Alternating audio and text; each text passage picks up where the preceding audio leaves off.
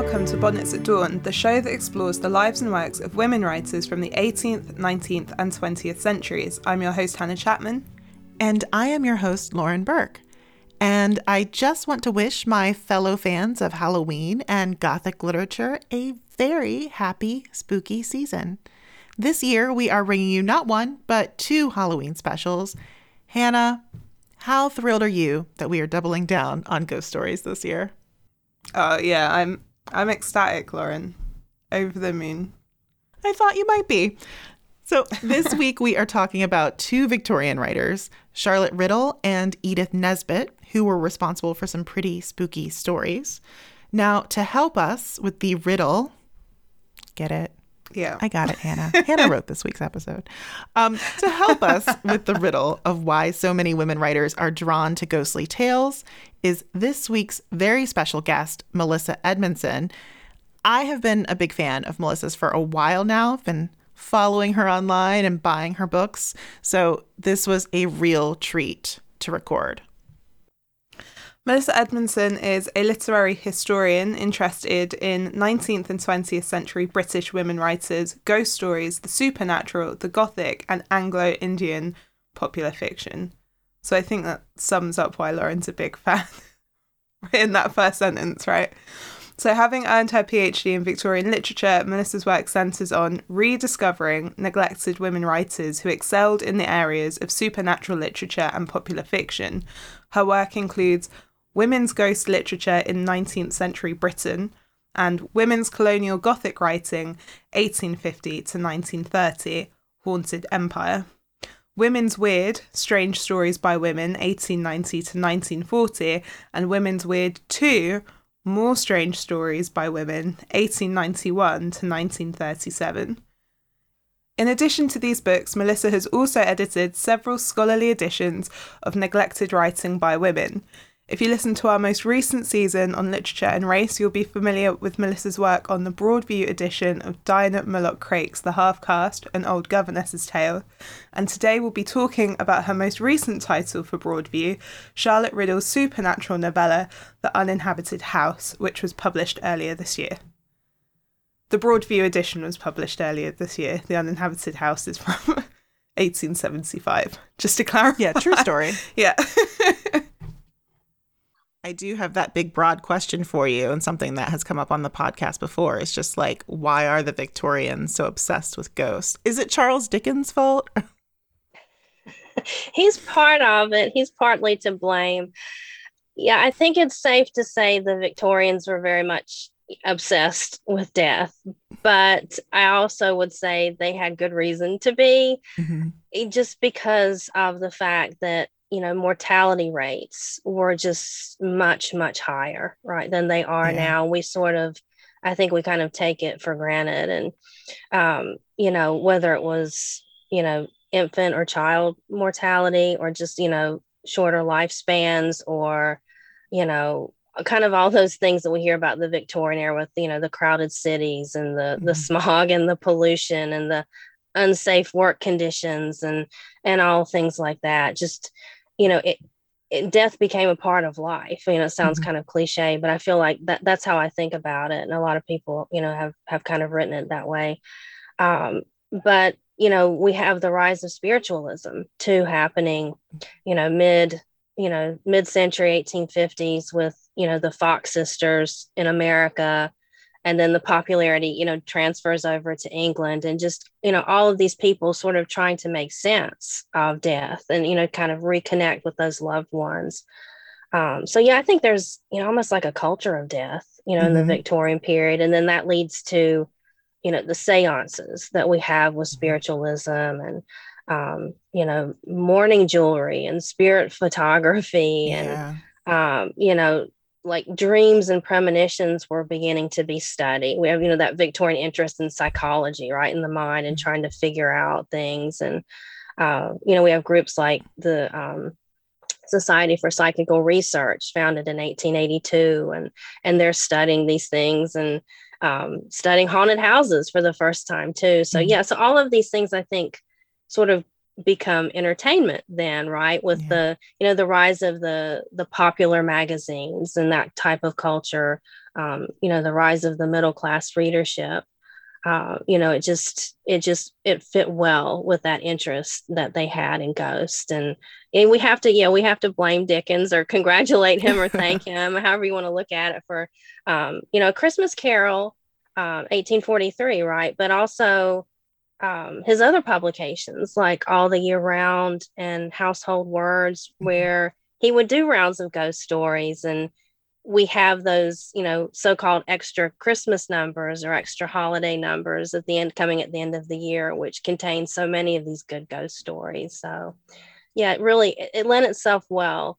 Um, and then, you know, not something that was new to the Victorian period, but just telling stories around the mm-hmm. fire. You know, um, usually, you know, the colder the winter months when everyone was inside, um, usually around the holidays um, just that tradition you know was was there and just you know they were able to kind of use that and these stories were uh, really well suited for the magazines as well because they were they were short mm-hmm. you know they mm-hmm. were self-contained and um, you know they fit very well in a lot of these these issues so so yeah that makes sense that makes sense i also the um because we were trying to figure out like the Christmas ghost story as well, but it makes sense that you'd you'd be indoors with your family or with friends and like telling stories. So yeah, that's important. Yeah, I think we, we we probably do have Dickens to thank for that, especially though to really make it you know not just like a winter tradition, but really you know with a Christmas Carol having it set kind of firmly within that that December time mm-hmm. frame.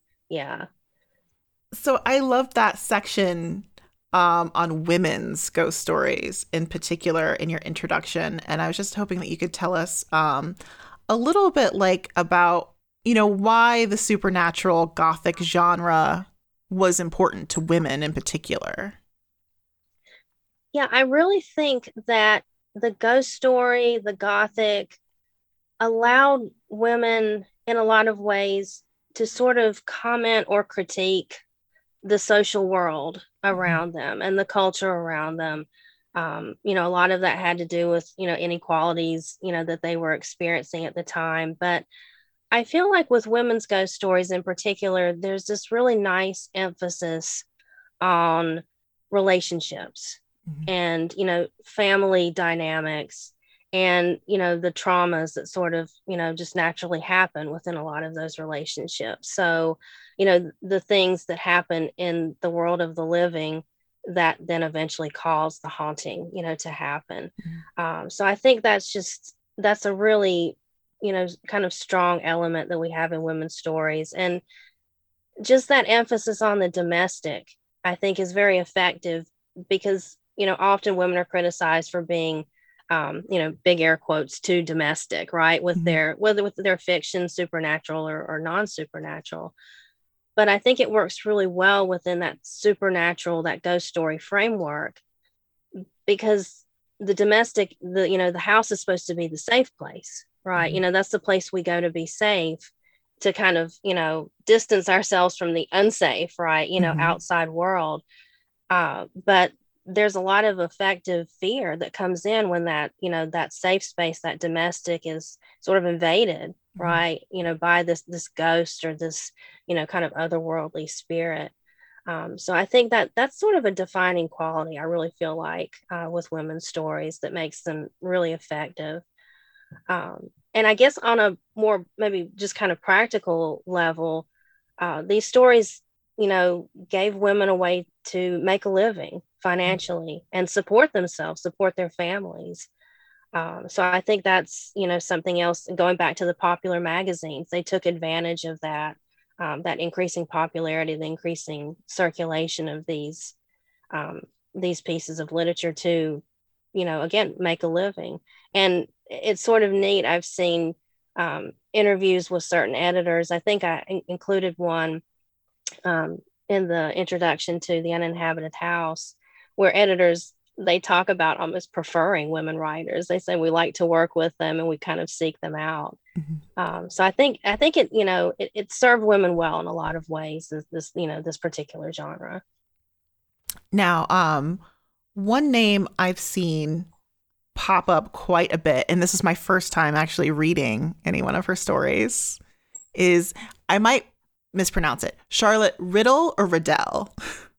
I've actually um, I've seen some places where they're quite emphatic about it being Riddle. So okay. that's what I go with. Mm-hmm. I'm not 100%, but I have seen it, um, some contemporary sources as well saying that that's how it was pronounced. So that's what I go with. Okay. Anyway, that sounds good. it could be the other, but that's what I'm going with. she had a fascinating life, as uh, you know, you tell us all about in the introduction to the book. Uh, can you give us a little summary of what what went down with her? Yeah, um, that's that's hard to do in yeah, a nutshell because there's lot. so much that happened. Uh, she was uh, born Charlotte Eliza Cowan um, in 1832 in Carrickfergus, Ireland, which is now Northern Ireland. Um, she moves to London with her mother shortly after her father's death, which again, the theme of kind of insecure financial situations mm-hmm. sort of mm-hmm you know, followed her throughout her life, unfortunately, and she did the best she could with them. But she goes to London mid 1850s, around 1855. Some people say a little bit, you know, before after, we'll say 1855. She moves to London, and this is a hard time for her because um, she talks about in interviews you know, going up and down the the rainy, cold London streets, you know, from one publishing house to another with her manuscript, trying to get someone to accept it, so she can make her way as a professional author. Uh, she's also taking care of her mother, who's sick, um, dies shortly after they move to London. Um, and yeah, just the kind of the tragic theme that follows her. Um, she supposedly uses the proceeds from her first novel, Zuriel's Grandchild, to pay for her mother's funeral expenses. So it's oh, just gosh. sort of like one thing after another. Mm-hmm. Um, soon after 1857, uh, she marries Joseph Hadley Riddle. Um, so that's where we get the Mrs. J.H. Riddle that she mm-hmm. publishes most of um, her novels under.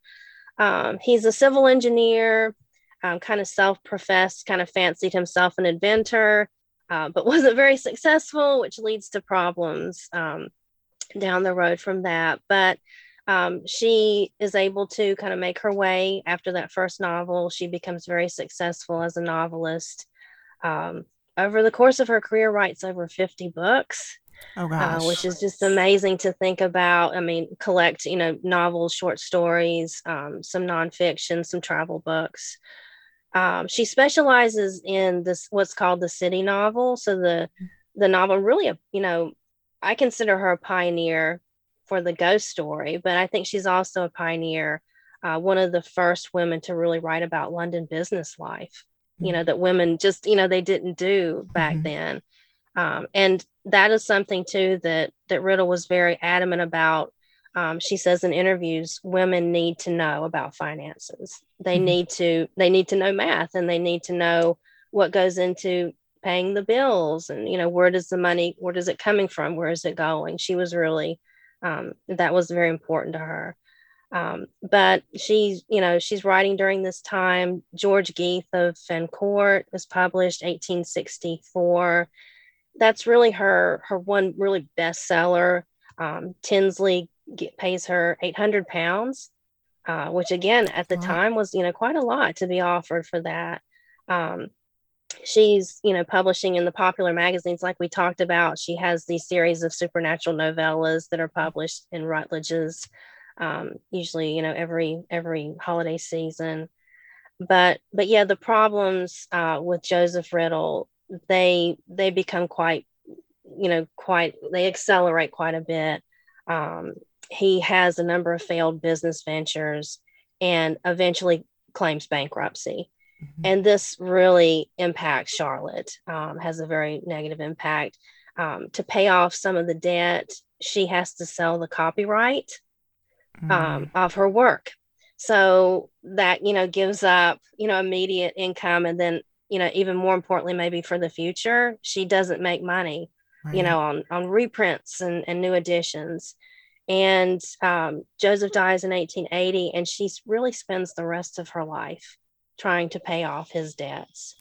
So, you know, you think about, oh, you know, she's paid 800 pounds. That's great, you know, for a novel. But you know where's that money going mm-hmm. um, and she's she really you know struggles with that she she moves around um, she's one of the first um, authors to be supported by a pension from the society of authors mm-hmm. and she continues writing up until 1902 was her last novel um, and she dies in 1906 um, so you know again that you know financial issues are really something that you know was a part of her life and it really finds its way into her fiction as well i mean gosh i feel like we find that time and time again we're studying mm-hmm. women writers right so. it's, it's, it's a recurring unfortunate recurring theme yeah yeah now how did the broadview press edition of the uninhabited house come about exactly it, this really has to do with my own research interest selfishly mm-hmm. i thought i definitely want to do something that's you know what i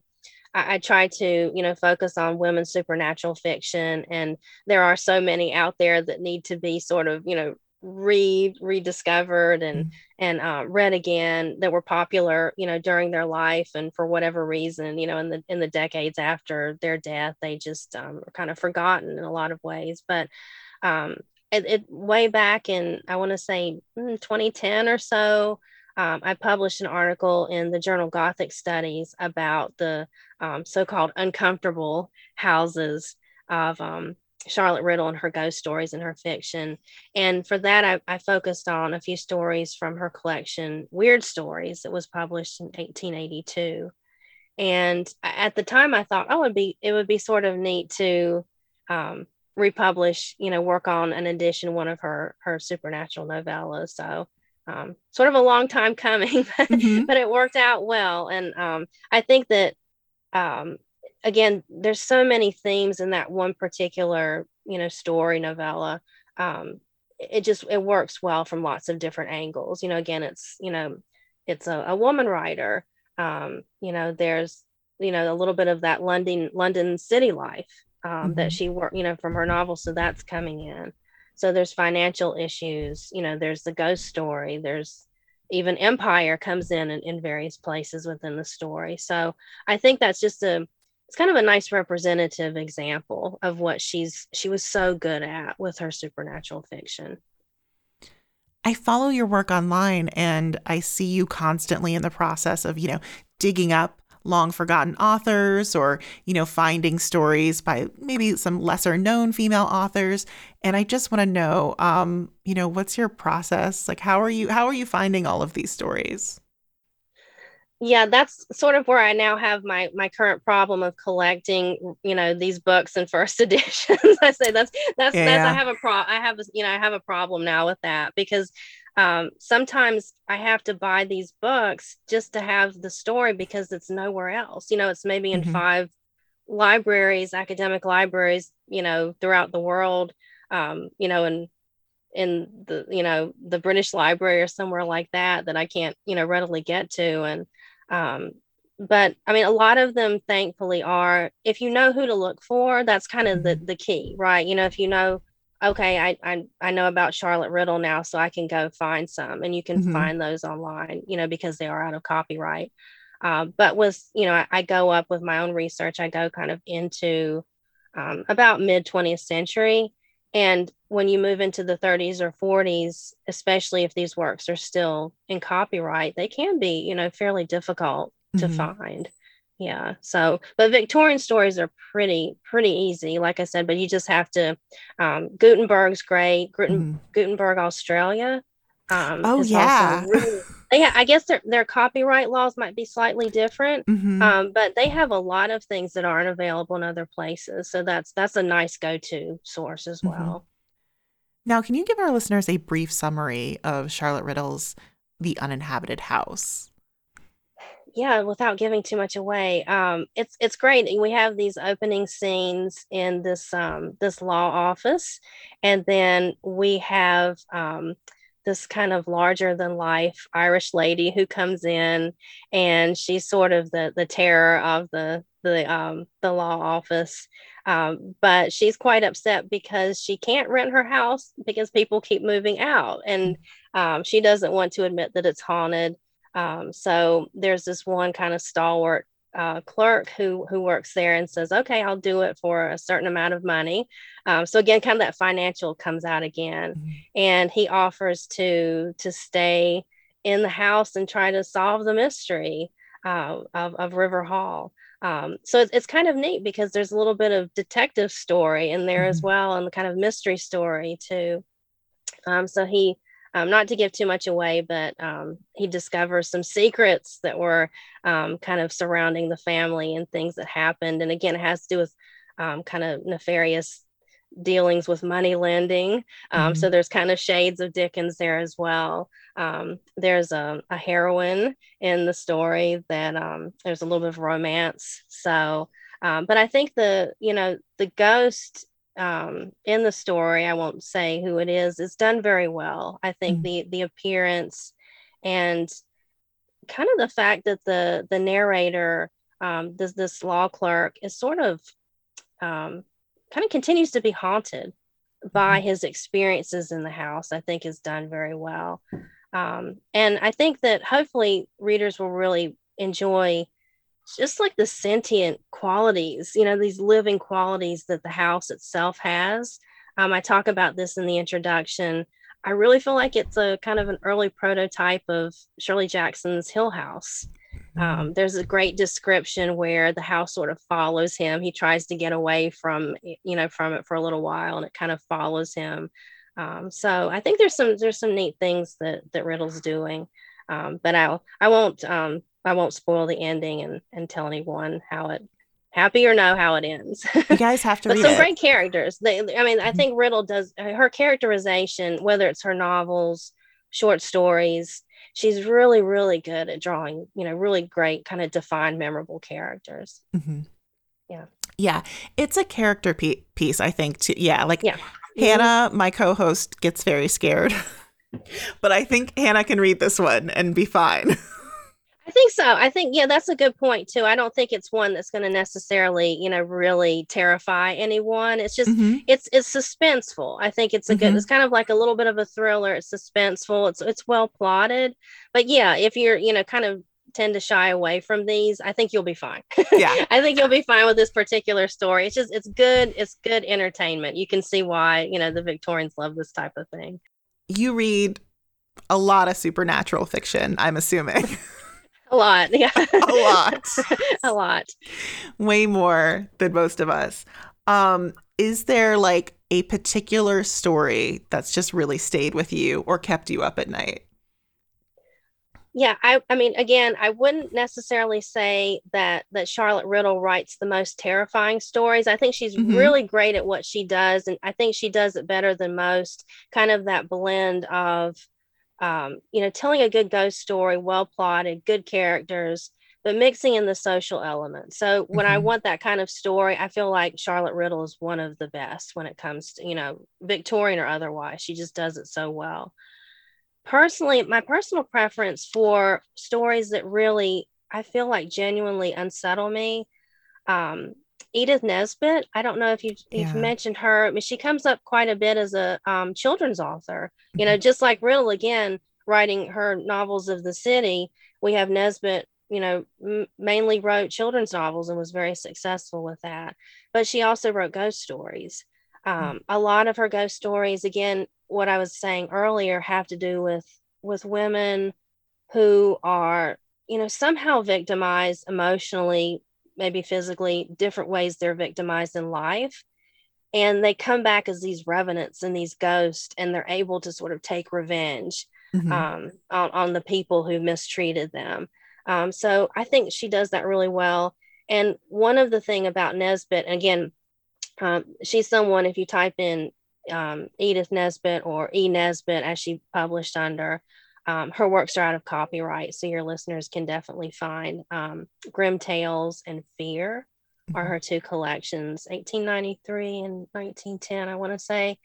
Um, but her her endings are um, kind of take no prisoners. They're not mm-hmm. very happy endings, but I kind of prefer that with my ghost stories. I don't like ones that are kind of neatly tied up. Mm-hmm. I kind of gravitate more towards the ones that are kind of they're open ended or they they leave you kind of thinking. And some of the descriptions that Nesbit have of, of her ghost and and things like that are just there I feel like they they stand the test of time. They're still really really effective. And and they they are quite unsettling. I, I don't really like to read them before right before going to bed. So, so I, check that out. She would be yeah. So Edith Nesbit or E Nesbit um, is one of my my top recommendations for one if you want to if you want to be kind of creeped out about mm-hmm. it. Um, um, again, great characters, great plotting, but I think the fear is really there in her stories. There is like that just I don't know, that reminded me. There was um a short story, I mean, I read this in college a million years ago. It was like it was by Harriet Prescott Spofford. And it was I cannot remember which one it was. I keep like every once in a while I go look looking for it and then I was like, no, it was so unsettling. I don't want to look for it. But I do want to know, but I don't. Oh, I know. Oh, I know. I think I know because she did write ghost stories. Yeah. I, I can't. And now, like, if you wouldn't have said anything, I could have remembered what it was. But I know. I know what. I think I know the one you're talking about. Yeah. Yeah. Because yeah, I every once in a while, I just actually got a book the other day that had like one of her. It was like a romance or something that she had in there. But I was like, what was that ghost story she wrote? Yeah. It was horrible. But also, I don't want to read it again. I mean that that's a good point too. So many of these women you know they they kind of get maybe pigeonholed a little bit too much for writing uh, romance and we can get into a whole other thing about how important romance is you know culturally and it has so much to say mm-hmm. you know for being you know again so-called light you know big air quotes entertainment and there's a lot you know culturally that we can think about with romance but they they kind of got you know into that category and and people see them oh they wrote these little you know again light romances mm-hmm. you know mm-hmm. no big deal and then at the same time they're writing these really you know terrifying you know at, at times very violent you know ghost stories and mm-hmm. um again maybe it was like an outlet you know that they they wanted to take a chance on that they couldn't do maybe in their you know safer you know longer fiction and novels so yeah there's yeah. some great ones out there i have my list i have like a running list of women um, who wrote ghost stories, and it's it's now well over 200. Oh, and the I'm list sure. is growing. So you know, it's just there's so many, so many out there. Are you? Is there anyone like you're on the hunt for now that you're like, where do I find more about this author? Are you like, like, is there like a holy grail of someone on your list? Oh my goodness. Um, I guess one of my my favorites in the 20th century is Margery Lawrence. Mm-hmm. Um, her work is still out, uh, um, still in copyright, so um, I was able to include one of her stories in um, a women's weird collection I, I, did with handheld a few years ago. But um, you have to um, there's some fees that go along with that. But mm-hmm. um, she's one I'm I'm trying to collect all of her books, so mm-hmm. I'm trying to kind of hunt for those. Um, but yeah, there's some that are just very elusive. Again, um, there's some, especially if you get into the 20th century, but also, you know, into the 19th. I know that these editions were published, but they're just no copies, you right. know, out there, or there may be just a few in the library, but um, libraries, different places. But, um, you know, it's just, it's kind of, it's like a detective hunt on its own, you know, trying to track down some of these stories to find. But usually I, I read one and that leads to another. So mm-hmm. I, am I'm, I'm staying busy, you know, staying busy. Well, actually, are you able to tell us anything that you're working on now? Have you got anything else coming up that you want to promote? Yeah. Um, in addition to um, The Uninhabited House, which was in May, so that was just been published. Um, I have two new editions um, coming out from Handheld Press, which mm-hmm. um, is a publisher based in Bath, um, UK. Um, so I have Helen de Guerry Simpson, um, The Outcast and the Rite, which is a collection roughly 1925 to 38, so a little bit more into the, the 20th century. Um, so that was published in May. And then I have another one. I stay busy uh, with handheld, um, a new collection of D.K. Broster's weird fiction. Um, again, roughly a, about the same time, a little bit more of a time span, like early early 20th century up until like 1945 mm-hmm. um, and that's coming out in august so oh, nice. those are my books for this year um, uh, let's see i have a chapter uh, forthcoming in the edinburgh companion to the irish gothic and i definitely talk about charlotte riddle mm-hmm. um, in that chapter and that's been really fun to work on because there's there's such a long and established tradition of Irish women's supernatural writing that not a lot of people are aware of or talk mm-hmm. about. Um, so it's been kind of neat to to do a survey of that and find some find some names again that I had never read before or encountered. So um, so yeah, so that's kind of some of the things that that I'm working on. Big question. Our last question is a it's a huge one.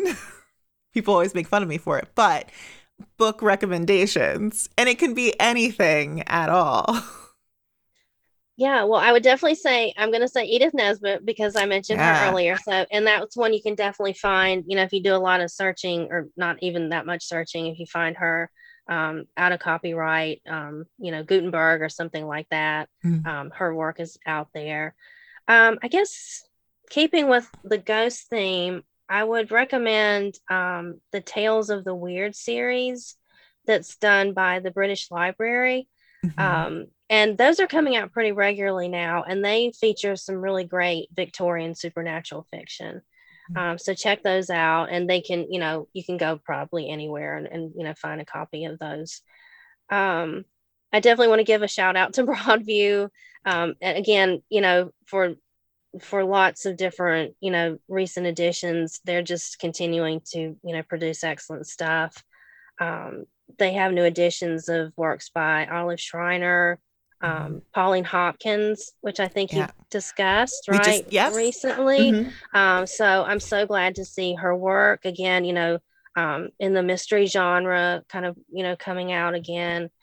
Um, so I recommend them, and I guess finally I'll, I'll keep my list as short as I can.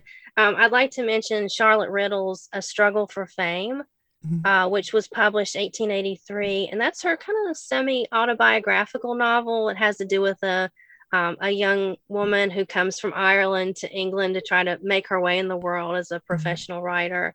Um, and that's recently been republished by Tramp Press um, in Ireland as part of its um, Recovered Voices series. Oh, cool. So if listeners want to, again, a lot of Riddell's work, you know, you could find if, you know, archives.org or, you know, different places like that. It's a little bit tough to, I feel personally, it's kind of hard to read a, a whole novel that way. Mm-hmm. Um, so if you, if you want to get a nice print edition, there are not a lot out there right now. So I'm hoping, you know, the trend to republish Riddell's work really continues.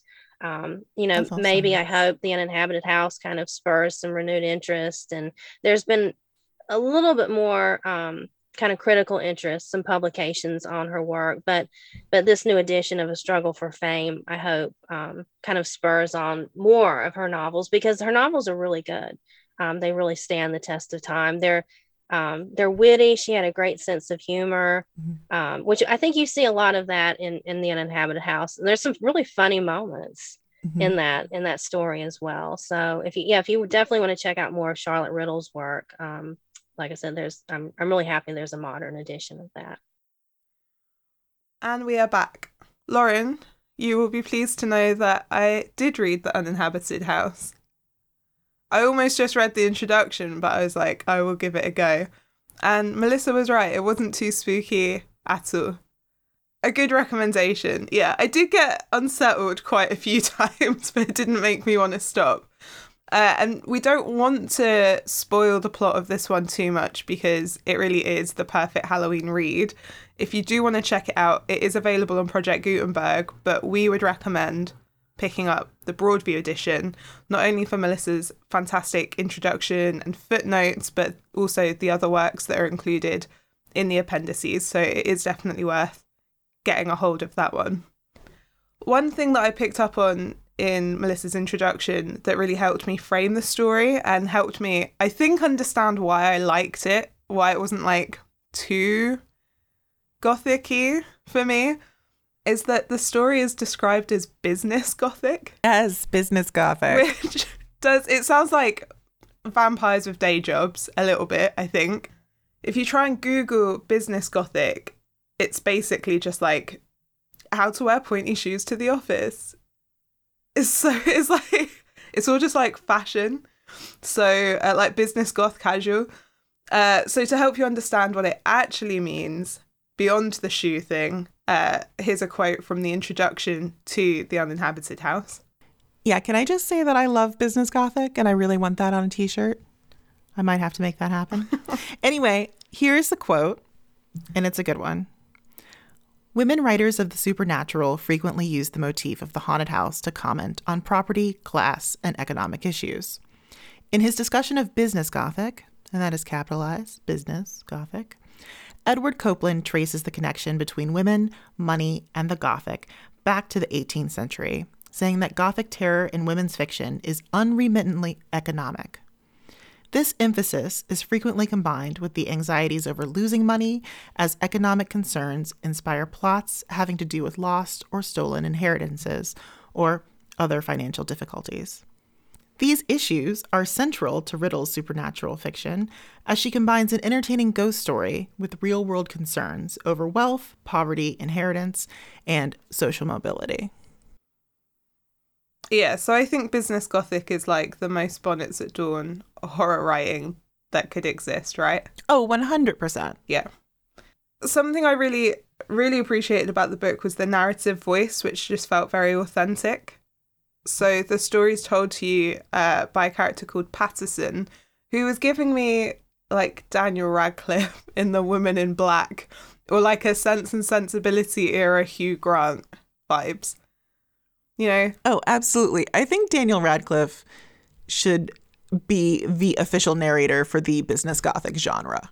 Uh, and the book opens with this line If ever a residence, suitable in every respect for a family of position, haunted a lawyer's offices, the uninhabited house about which I have a story to tell, haunted those of Messrs. Craven and Son, number 200 Buckingham Street, Strand.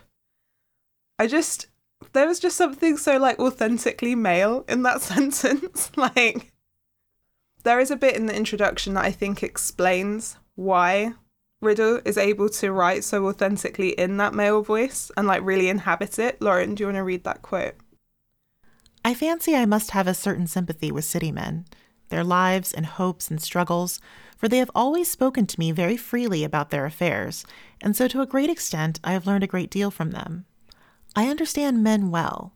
I have much in sympathy with them, and I always find them easier to describe than women.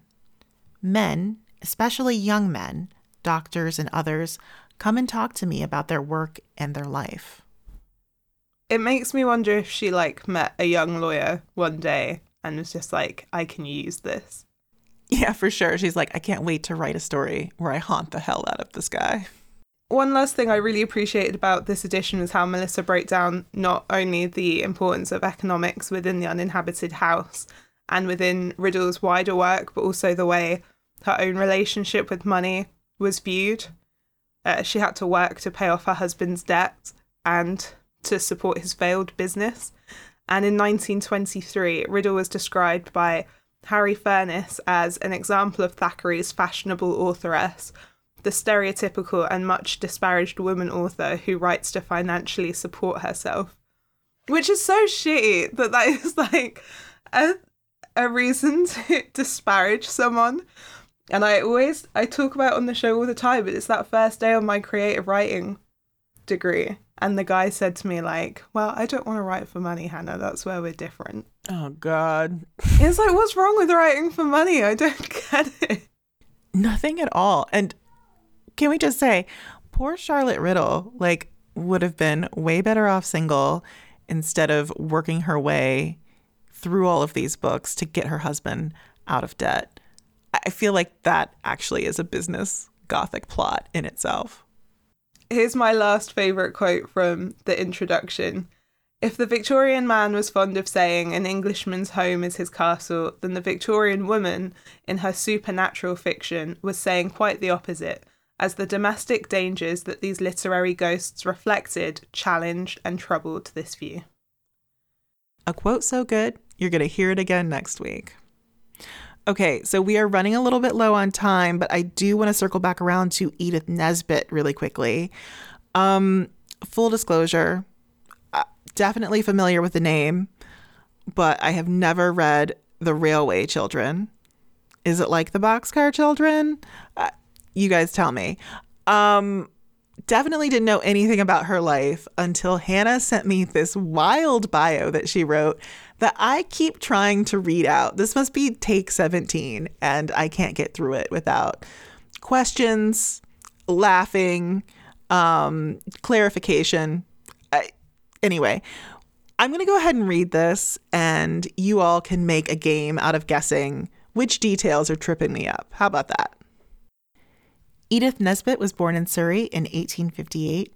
She had a very unsettled childhood. Her father, John, died when she was three. Her mother, Sarah, moved the family around quite a bit to try to accommodate the health needs of her sister, Mary. But Mary eventually died of tuberculosis in Normandy in 1871 when Edith was 13.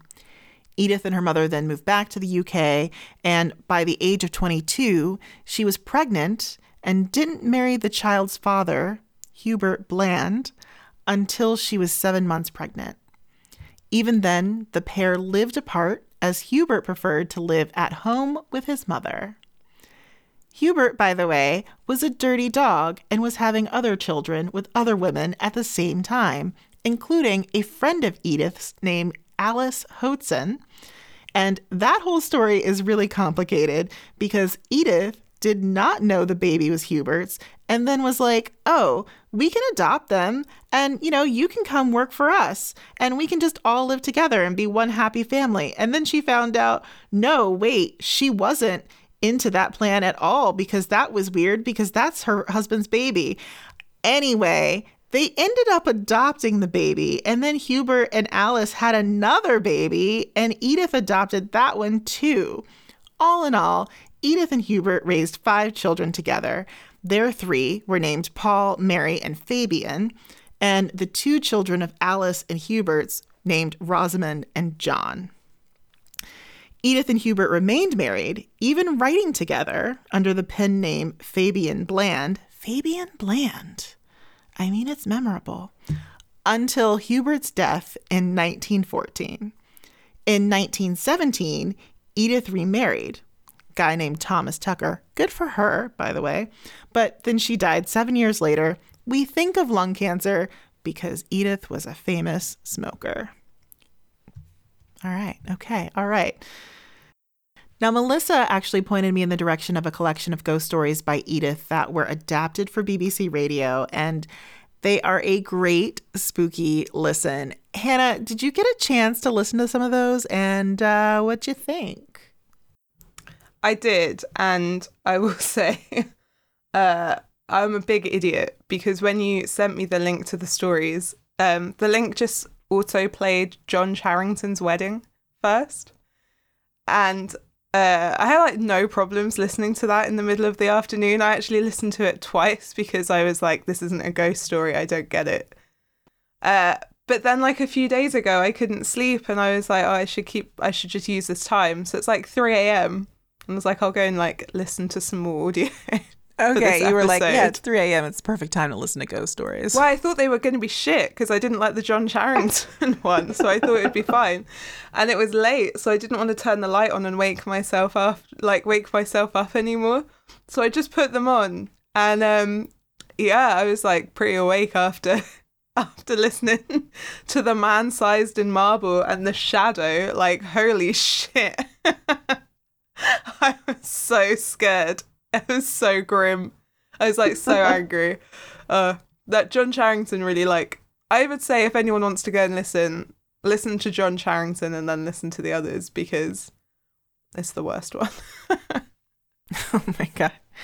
Um, I will say in general, I think her stories have really good hooks. Like they're very catchy. They don't always live up to like the promise of the hook, but um, they're interesting. I'm intrigued. Uh, like Man Size and Marble is a really interesting story. Just quickly, that is about a pair of newlyweds who moved to this cottage that was built on the ruins of an old house, of course.